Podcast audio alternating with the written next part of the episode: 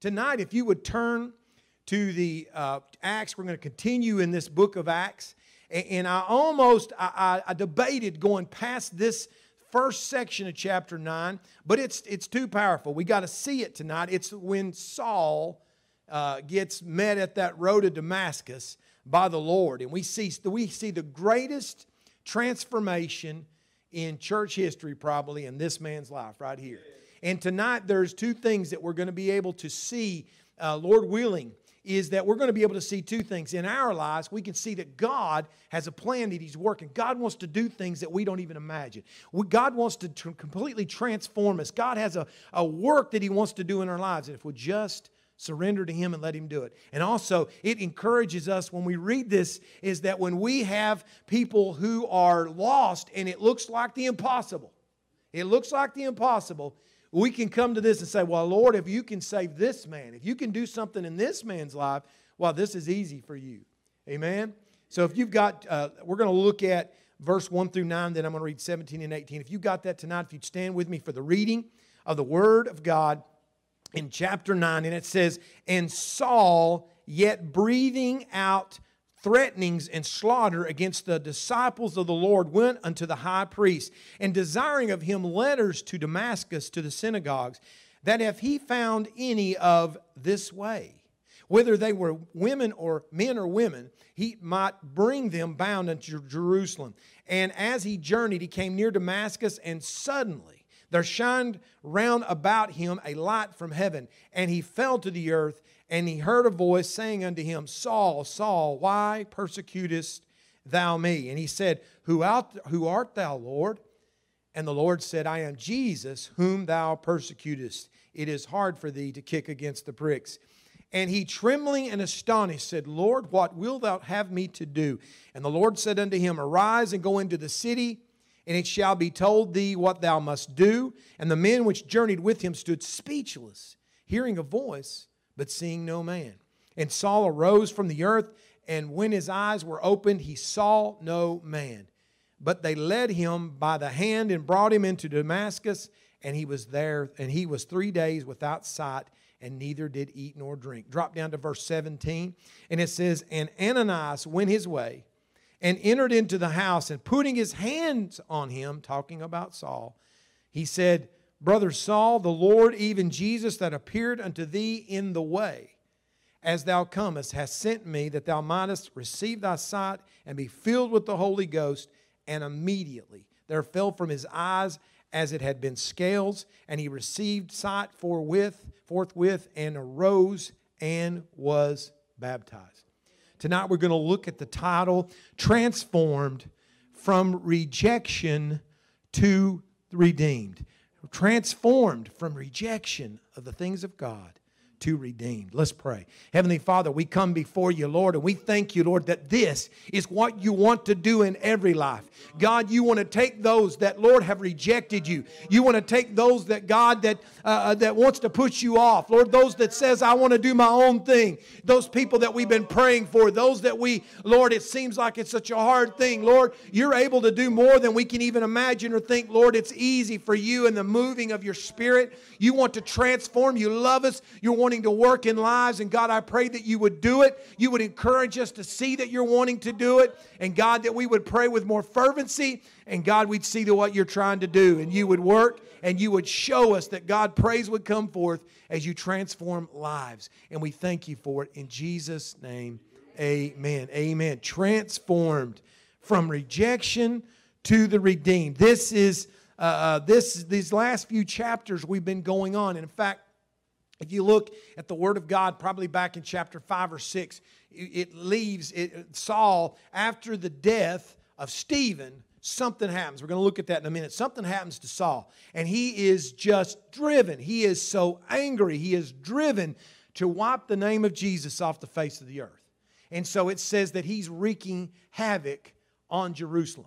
And that word we looked at, and it showed it's like a wild boar just ripping everything in sight, just crazy running and, and doing damage. And that's what picture it shows. And it leaves him. All of a sudden, it shows him go off and he's doing damage. And then it switches to the church. And the church is now going out to all the world preaching the gospel. And then it switches the picture to Samaria. And Philip goes forth, and we've covered that two weeks ago the revival that's going on in Samaria. And then last week, it shows Philip again Philip is coming down and he's the Lord's called him down to minister to this Ethiopian eunuch and we see that he is wondrously saved and he is baptized and then he goes back and to preach the gospel uh, back to Ethiopia. So we see all this revival going on and the move of God going on and in chapter 9 it switches back.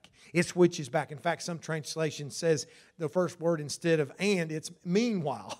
It's saying, while all this is going on, let me tell you what's going on with Saul. And we see that he's still doing what he was doing before. It says, and Saul, and it talks about the, uh, the, the destructive force that's going on. It says, and Saul, yet breathing out threatenings and slaughter. That word slaughter means murder against the disciples of the Lord. Saul is totally, uh, uh, he has totally given himself over to hate. He has given himself over to, uh, uh, to just destruction. And he's just so angry because of what he's seen. And, and, it, and it just, it's, there's such a transformation in his life. But we see that he's getting ready to have a remarkable uh, uh, revelation. He's getting ready to be to have the most incredible change in his life. Little did he know, little did this high priest know when the hitman of the high priest was going forward. And I'm sure I can see the high priest saying, Boy, we've got the man we need on the job. This man's going to wipe off this Christian element. We're not going to hear about it again. Look at all he's done. And we see that Paul's already went all over Jerusalem from door to door, knocking, trying to find people. And he uses this word, you'll see this in, in, in the book of Acts, and only here, he keeps talking about if he finds someone in the way. He keeps calling these Christians the way. I got thinking about that. I couldn't find, like, where does that come from? Where was he pulling it from? Somebody, it may be somewhere and I didn't find it, but I was thinking, well, Jesus did say, I am the way, the truth, the life. And so he is determined to stop this proclamation of the name of Jesus. And so we see that he is making his way and he's done so much damage. He's put so many people in prison. People are being killed because of what he's doing. He is driven. And we see. So tonight we're going to look at his life. We're going to see this transformation and we're going to answer some questions. What can change a life from rejection to redemption? What changes that? Notice, all you got to do is look at your own life. What changed you? Well, what made a difference in your life? And we're going to look at some things and see if there's some similarities here between what he did in your life. Let me tell you something. As we do this tonight, I want you to, realize this is that God has a plan in your life. He wants to work in your life, but also realize this God has a plan for those ones, those people that we say it's impossible. Lord, if you don't do something, there is not a way. I don't see nothing happening in that life. I, that family member seems like they reject you. And, and the more I talk about you, the angrier they get. We're going to see that sometimes that's exactly what happens right before the light. That's what we see right before the move of God in these lives. So we're going to see what transforms. And first, we're going to see it's the preaching of Stephen had an impact. Now, how do I know that? It's not in this reference. There's a couple of things we're going to, we're going to look at and see is that the uh, reason we know that that preaching of Stephen impacted his life is that uh, Paul was, he was part of, he was, first of all, let's back up. He was raised at the feet of Gamaliel. He was the teacher of teachers as far as the, the law and, and, and as far as uh, instructing these uh, uh, people the, the, doctrines and of the church. And so he was like the teacher's teacher. And so this he was raised up at the feet of this uh, uh, man. And so he felt like he was elite. He was on the sanhedrin which was like the, the supreme court of the uh, jewish people and he also was young he was very zealous for the things. And so we see a difference happening. Here's, here's where we see it. When stephen was getting ready to be uh, uh, stoned he didn't do anything. All he did was agree to it. He said yes you should do this. But he wasn't going to throw any stones. He was holding their coats but something happened, and the, what happened, I believe, in, in, some of the writing that I can find, is something that happened. It must have been when he heard the testimony of Stephen. Now, Paul was a zealous guy toward the things of God. At least he thought he was. He was zealous toward the self righteousness and the God that he was trying to do things to please. But he's seen someone had that more zeal for God than he did. He's seen someone whose testimony no doubt burned within him.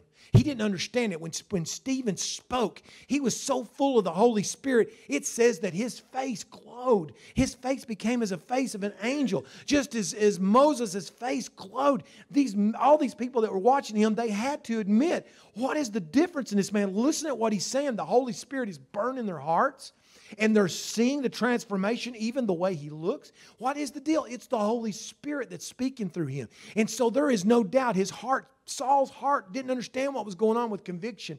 And he was pricked in his heart. And in fact, we see the other men were pricked in their heart. And it said it tore them up so bad that they were gnashing with their teeth and they were, they were just furious. They didn't know what to do with it. And so he's feeling this. He knew something was different here. He knew this man was different. And it tore him all to pieces because it challenged everything he believed. Surely this man can't know what he's done. There's no way that can be true. I've been trained so many years doing this. In this way, is it what's the difference in this guy? And the only way that people can get rid of that is they try to shut it up. They want to get it out of their sight. Listen, it, that's the only thing that can explain this. Look at look at what goes on in today's generation. You look at wh- why do people hate Christians?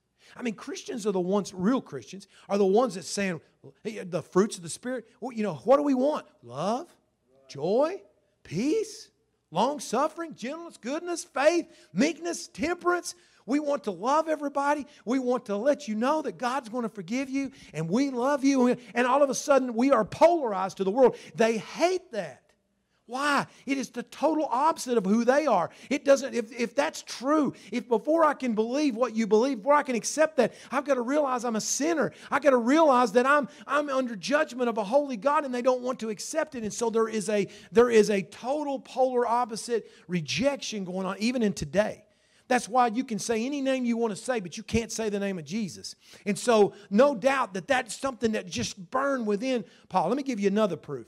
When, when Paul gets saved and he's preaching the gospel in a few chapters, you look at his first big message and he, almost, he quotes a big chunk of the same sermon that he heard Stephen preach he repreaches the same thing that had, that had totally annihilated him, that had totally just caused him to just be furious because he couldn't accept it. And now he's preaching that same gospel. He heard every word he said, he heard it and it transformed. So let me tell you something. That's why it's so important that you realize that the Word of God impacts people's life, whether they like it or not. The Word of God, it doesn't have to be just the preacher. Just you talking to your kids, you talking to that person about the things of God. And let me tell you what the Word of God says. And you will almost sometimes see that rejection. I don't want to hear it. I don't want to hear it. Why? Because there has to be a reaction to that. If I believe it, I've got to react it. But let me tell you something they do hear it it does make an impact. They walk away. Trust me on this. They walk away and their lives are changed. I was watching, if you ever get a chance, let me, let me and I won't uh, recommend too many things to watch, but if you get to find, see some stuff on, maybe on YouTube with Ray Comfort. How many's ever heard of Ray Comfort? He's an apologist for uh, uh, that he goes out to all these he goes into hollywood different places and he takes a microphone and he will and he is very good at presenting the gospel. See we'll ask them questions about their life and what the word of god says and they mock him at first. They're laughing at him and do you do these certain sins? Well yeah i do them and they're bragging about it. And they're saying well of course i watch those movies. Of course i say these things. Of course i do these activities. And then slowly he starts giving them well you know, the, so if the Word of God says this, and he starts presenting what the gospel says, and says, so if, if you say that you have taken something from someone that wasn't yours, what does that make you? Well, it makes me a thief. And, and if you look at someone the wrong way, what does it make you? It makes me an adulterer. If you, if you tell something that isn't true, what is that? What did you just admit that you were? I guess I'm a liar.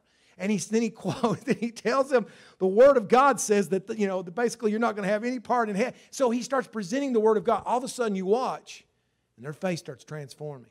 They laugh at him at first, and some of them will never change. But I can tell you, if you watch some of that, you'll realize, man, the power of the Word of God. People who look totally different than you, people that normally reject and mock the things of God, all of a sudden it starts sinking in their mind. And some of them will start, you can see the, you can see conviction just come right over their face.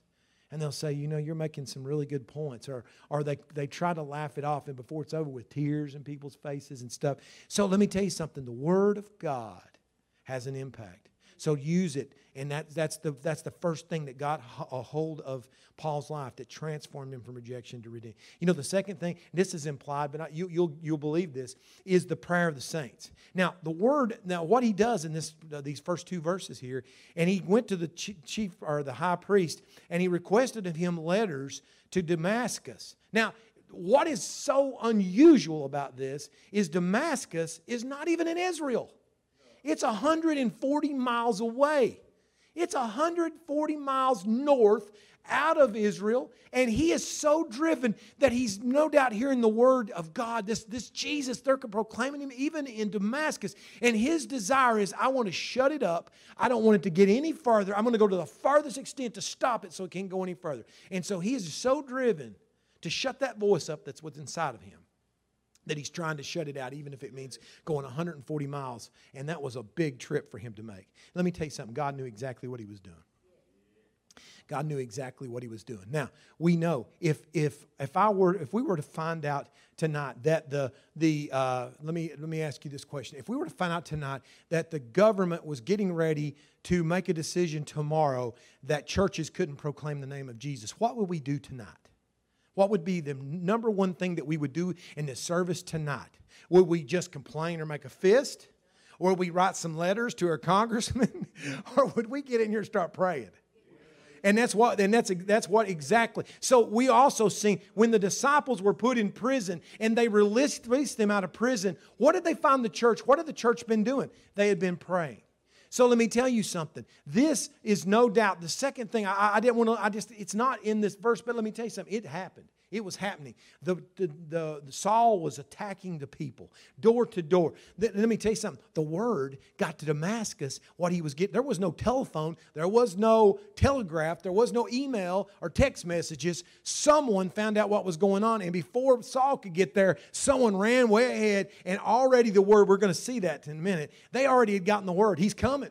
And he's got letters, and he's coming door to door just like he did in Jerusalem. And you all, he's going to do the same thing. He's dragging men and women to jail. So we know the response was prayer.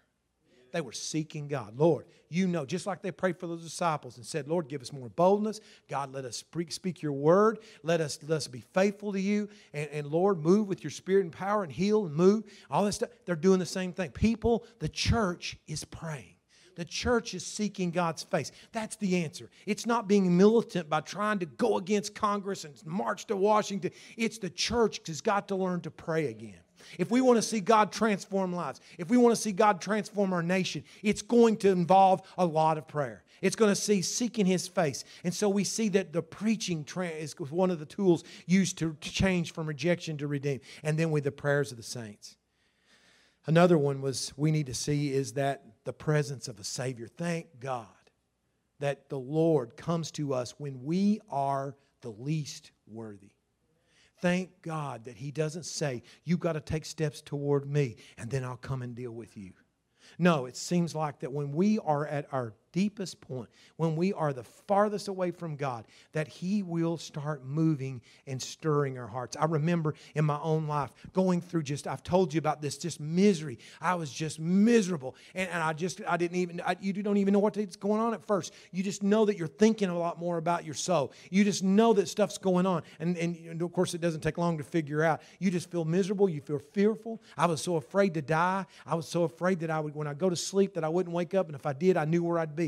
And I knew what I had walked away from. And so I was a miserable wretch. I would look at my uh, my son. I was miserable. I'd look at my family situation and I knew I wasn't what I needed to be. I'd look at my habits. I was miserable. I would look at everything and I was miserable. And so God starts working in our lives and then he comes so he comes and he starts working and moving. Now many of you won't have the same experience that he did the lord himself but his holy spirit yes is the one who comes and deals with us with our hearts. It says uh, that in verse 4 and 5 we see this miraculous thing. He almost was by the way almost there. He was right outside the city no doubt very close. And it says and he uh, and it's talking about the, the spirit of the lord says and he fell on the earth and heard a voice saying unto him saul saul why persecutest thou me? And he said, Who art thou, Lord? And the Lord said, I am Jesus, whom thou persecutest. Listen, let me tell you something. Jesus didn't say, Saul, Saul, why are you persecuting my church? He said, Why are you persecuting me? That shows us that when we become children and part of the body of Christ, that He is, we are in His body. We are part of His body. And when we are attacked, He feels it. He is part of that. He cares about you. He knows what you're going through. And so he gets a hold of him and he knocks him off that uh, horse or what if he was walking. He fell to the ground. The light surrounded him. And what was amazing, if you look into it a little bit further, these other men, he, he didn't come alone.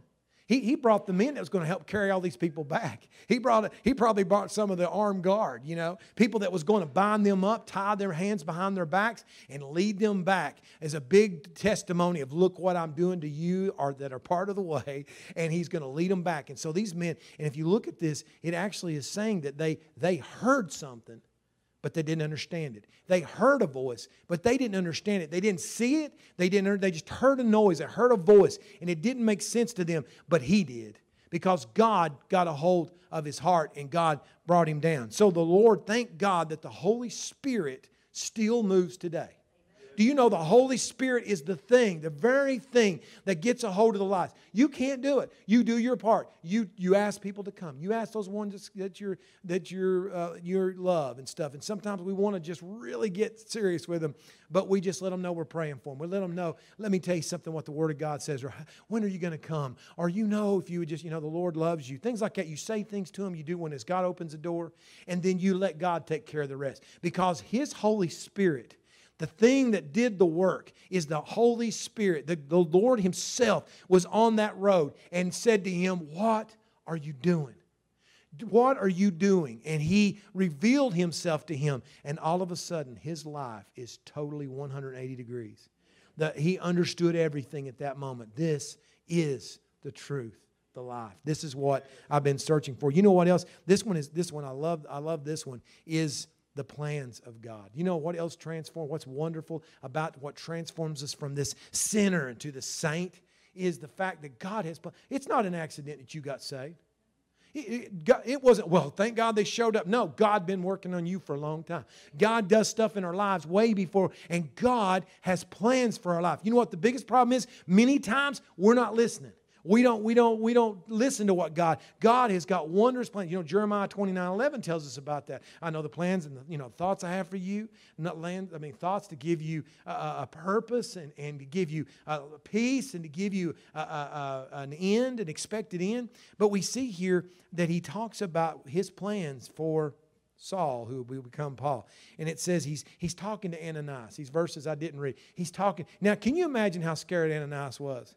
I mean, Ananias is one of the disciples of the Lord, and he was one of the ones that was expecting to be one of the first houses he stops at, probably, because the Jews knew who the people were who believed in Jesus. They knew who they were, and they would have probably gave him a list. So, yeah, Ananias is right around the corner. He's the first stop. And so he, he was probably number one. And so he's probably been praying. He's been saying, Lord, you're going to protect us. We just got word from Joe. He just come from Jerusalem, and he said, uh, this Saul that we've heard is just rampaging the entire city and put thousands in jail, and or however many he did. And it said, he's coming here next. He's coming, and our, and our governor is going to hand us right over to him and we're in trouble if you don't intervene. That's where those saints prayers comes in. And we see that the lord all of a sudden the lord comes to him and says to him says hey i want you to go. I love this. I, I love where uh, saul when he gets uh, led into the city because he's blind and, and it's no coincidence that he's blind for three days. I mean, there's, there's a lot of significance. You could preach that. But he's blind for three days. And so he won't eat, he won't drink. He is just meditating, no doubt. And it's, of course, we see that he's praying. It's going to tell that he's praying. So we see that uh, he doesn't know that. And all of a sudden, he gets the word that says, uh, tells Ananias, you need to go to Straight Street. Isn't it wonderful that it's Straight Street that he gets saved? Now, that's the house he's on. And it turns out to be, if you go inside the city Damascus, the west gate there's two streets that runs parallel from all the way across to the east gate, and one of them is called Straight Street. And he lived on that street, and that's where Paul was. And he says, You need to go and lay hands and and and so that he'll gain his sight. And and so we see that Ananias like, Lord, wait a minute, wait a minute. I already know this guy. I've already heard, just got the word. Did you get the memo, Lord? Because I did. I just got the memo. He's on his way here, and he's probably going to fool us. And I'm paraphrasing. He's just going to fool people, and he's wanting to take us back back and get us killed. What he's going to do, Lord. And so here's the Lord's answer. And then, uh, oh, well, this, this is when he's asking the question in verse 13. Then Ananias answered, Lord, I have heard by many of this man how much evil he hath done to thy saints at Jerusalem. And here he has authority from the chief priest to bind all that call on thy name. Lord, do you know what you're asking me to do? It's suicide. But here's the plan. But the Lord said unto him, Go thy way, for he is a chosen vessel unto me to bear my name before the Gentiles and kings and the children of Israel for I will show him how great things he must suffer for my, name's sake. He's saying to him, yes, he is a murderer. Yes, he is an enemy of, of Christianity. But you don't understand. I don't look at people the way they are. I look at people the way they I want them to be or how they can be if they surrender. I see potential. Thank God He's seen potential in me. Thank God He's seen potential in you. Thank God He sees potential in those that we're crying out for. He sees potential. You don't even see it sometimes. All you see is a hardened sinner sometimes. That person we pray for, all you see is that hardness. But God sees past that. He sees that He can touch them. And when He breaks them down with His Spirit, that He sees that they can become a mighty, uh, uh, uh, powerful uh, uh, uh, tool that He can use for the kingdom of God if they'll just surrender. So that that encourages tonight, even in our lives. You know, there's things that God maybe want to do right now, but we got to be willing and yielding and not say, "No, God, you uh, Moses, no, God, do you not you have any clue? I, I got all kinds of problems. I'm too old. I got a speech impediment. Get some my brother. He's but anybody but me. I'll follow him. I'll say Amen. I'll be right behind him. Anybody but me." But the Lord says, No, it's you I got my hand on. I, I, like to work through weakness. And so, whenever your excuses is to realize this tonight, God works through weakness. When, when Paul later comes to him three times to God to, to, to move, and, and, it's even, you know, they say it's possibly even his eyes, which we can see where that could have come from. I mean, he's got scales on his eyes, and this may be the very thing that reminds him where he came from. I mean, there's a possibility that that's what's going on, that he has an eye ailment that points back and says, Remember where I brought you from. Remember who, where you used to be. And if I got you from there to here, I can take you through this little problem. So we don't know that, but that's a good speculation. It very well could be the situation. But the Lord said, I got a plan for his life. He don't know it just yet, but I'm getting ready to do some mighty things in his life, and he'll do it. And so we can be encouraged to hang in there. God's got great plans, not only for your life, but even for those ones that seems to be hard. Let me give you another story. This is this is an incredible testimony, and this is this man is is such a it's almost uh, unbelievable the transformation. If you ever get to read his book or get to is Lee Strobel's. Anybody ever heard of Lee Strobel? He wrote the he wrote the book called the the Case for Christ. And if you find out where he came from, that's what's so amazing. Actually, there's there's actually he's got a he made a movie and stuff that tells about his testimony. This man's life, he was a investigative reporter for the Chicago Tribune. And he was he was a devout atheist. He did not believe in God whatsoever. In fact, him and his wife, and they had a little daughter, and they were devout atheists, and they had agreed, we are not going to believe in things of God. We're not raising our kids to believe in stuff like that. And he believed in what he could see.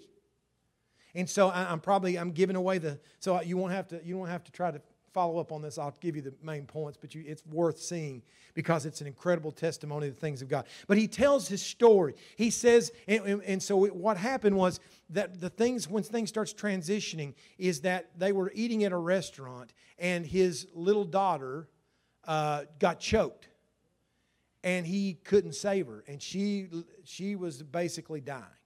And then out of a corner came running a woman says, I'm a nurse, I'm a nurse let me help. And she took her out of his arms. She started doing the Heimlich maneuver and she coughed up. And at the last minute, she saved her. Well, once that happened, then the wife started talking to this nurse, and she just made a comment. I'm so glad I listened to the Lord. She says, What do you mean? Says, The Lord told me we were going to eat in another restaurant, and the Lord told us to come to this one, and I didn't understand why. Now I understand why. Well, that, that just totally intrigued this wife. Well, without talking to him, long story short, she gets saved. She gets saved because she starts talking to this woman, having a relationship with this woman, and this woman leads her to Christ. Well, that did, oh, when when when this husband, this story, you got to see how much of an atheist. He, when he found out, he was angry. He went he went the opposite direction. He, I mean, it looked like divorce in their family. It was an incredible thing because he loved her, but the changes in her he couldn't accept because he couldn't believe in something he couldn't see or put his hands on.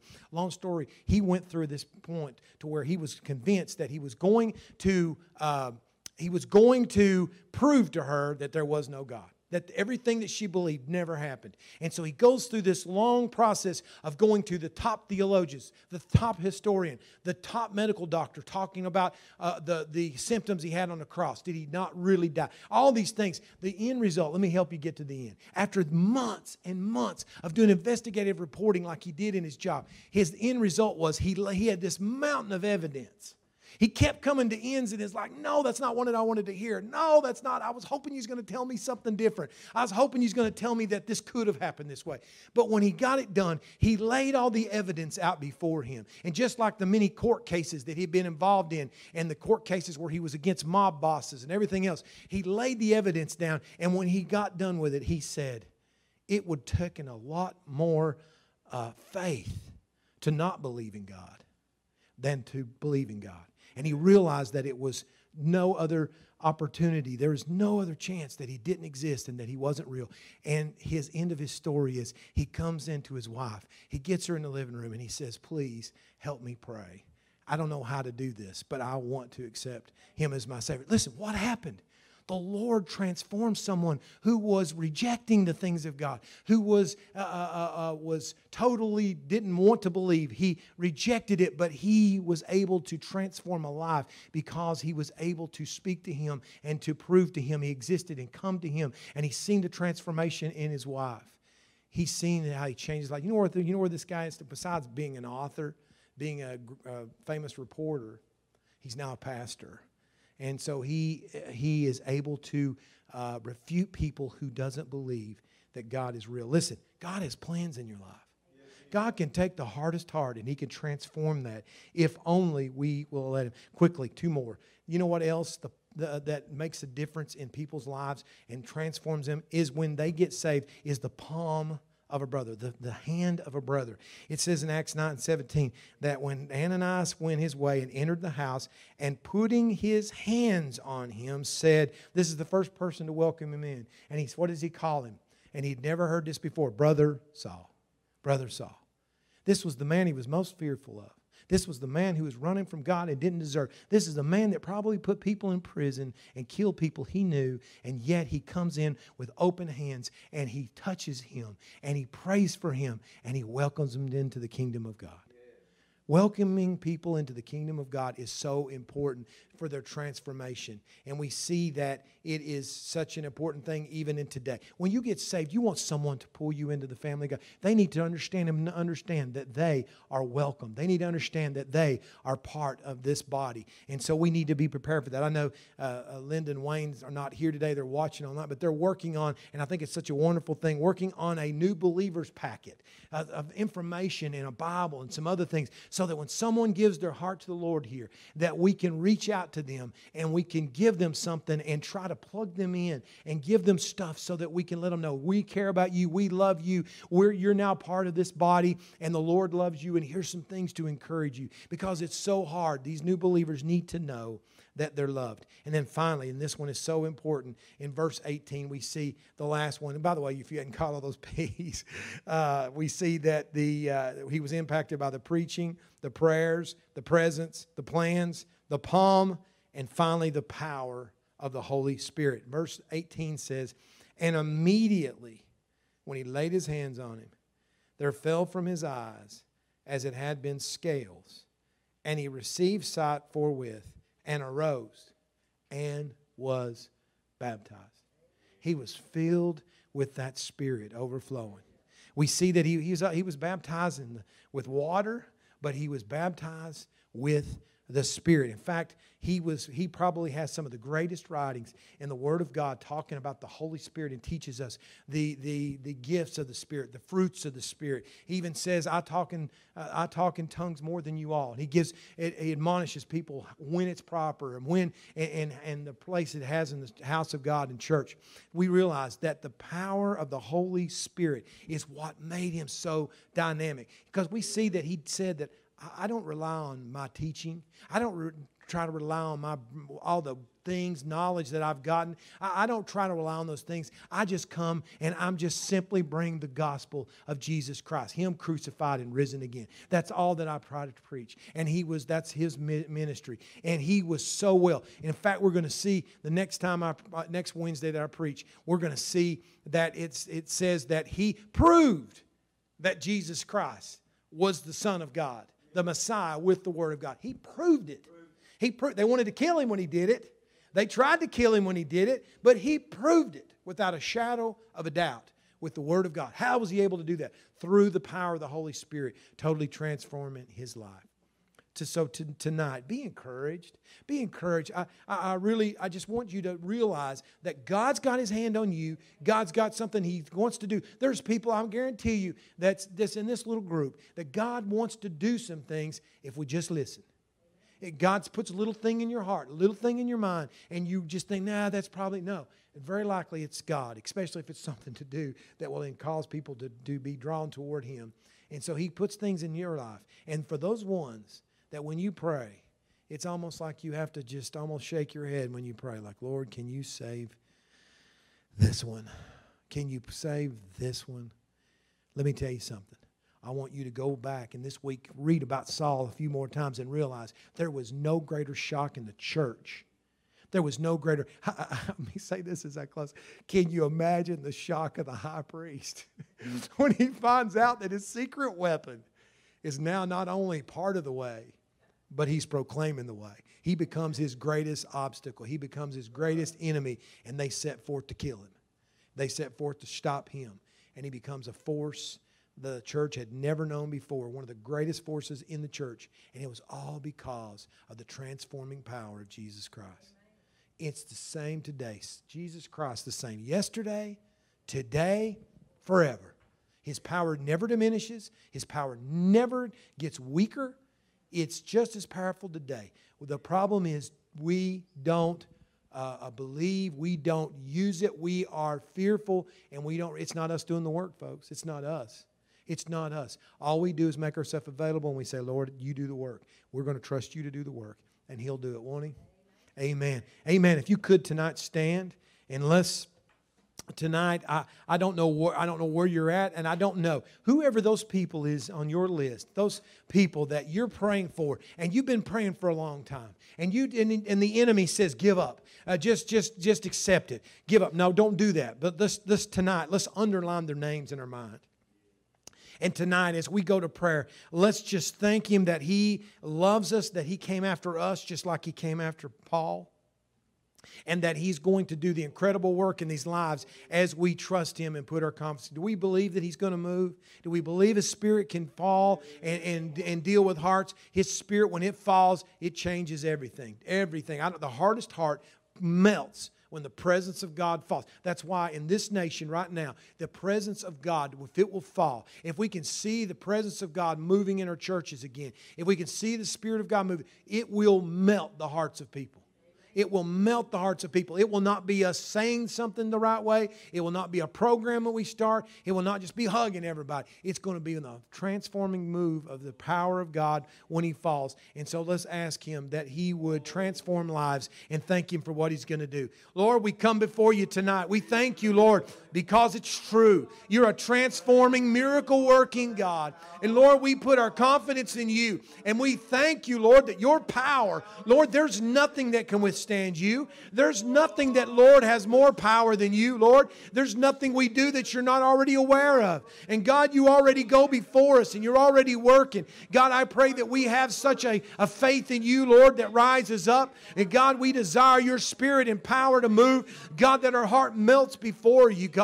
That you pour out your spirit, Lord, in such a way that, Lord, our nation would be transformed. That, God, you would sweep this nation from east to west, from north to south. And, God, that you would start moving and breaking hearts down. God, there would be such a stirring. There would be such a calling out on you. There would be such a move of repentance. God, that we see your mighty power, Lord. God, send down your spirit in this hour. God, start in our hearts. Meld us, God, that, Lord, we weep before you. God, that we crumble before you. God, that we feel, Lord, the melting start in our life, God, that we'll be able to trust you for others, God. Start in our own life, God, that we not just accept yesterday's experience, but God, we get something fresh. We get something new. We get a desire for more of you, God. We need you, Lord. We need you, God. Break us down. Mold us, God. Meld us, God, before you, Lord. Let your power move, God. We need you. And God, we're grateful and thankful that you have wondrous plans. God, you've not given up on us. You've not given up on our loved ones. You've not given up on our nation. But, oh God, you want to do a work, God. But will your people trust you and seek you, Lord? God, let it be here. Let us trust you and believe you. And God, let us desire you like never before. God, that's what you want to do. Break the yoke. Break the yoke. Break the yoke, Almighty God. Move, Holy Spirit. Move in lives, move in hearts. And God, we praise you and thank you tonight. We thank you for what you're doing. And we appreciate you and we love you. God, that you, Lord, you reached down and you found me. God, you reached down and got me, Lord, when you should have pushed me away. God, you should have just gave up, Lord. You should have just pushed me away. But God, Lord, all of us, Lord, with love and compassion, you reached down with mercy, God. And that's what you're doing with these that we're praying for. Mercy, mercy, mercy. God, thank you for your mercy. God, do a mighty work, and we thank you for it. Almighty God, we thank you. Amen.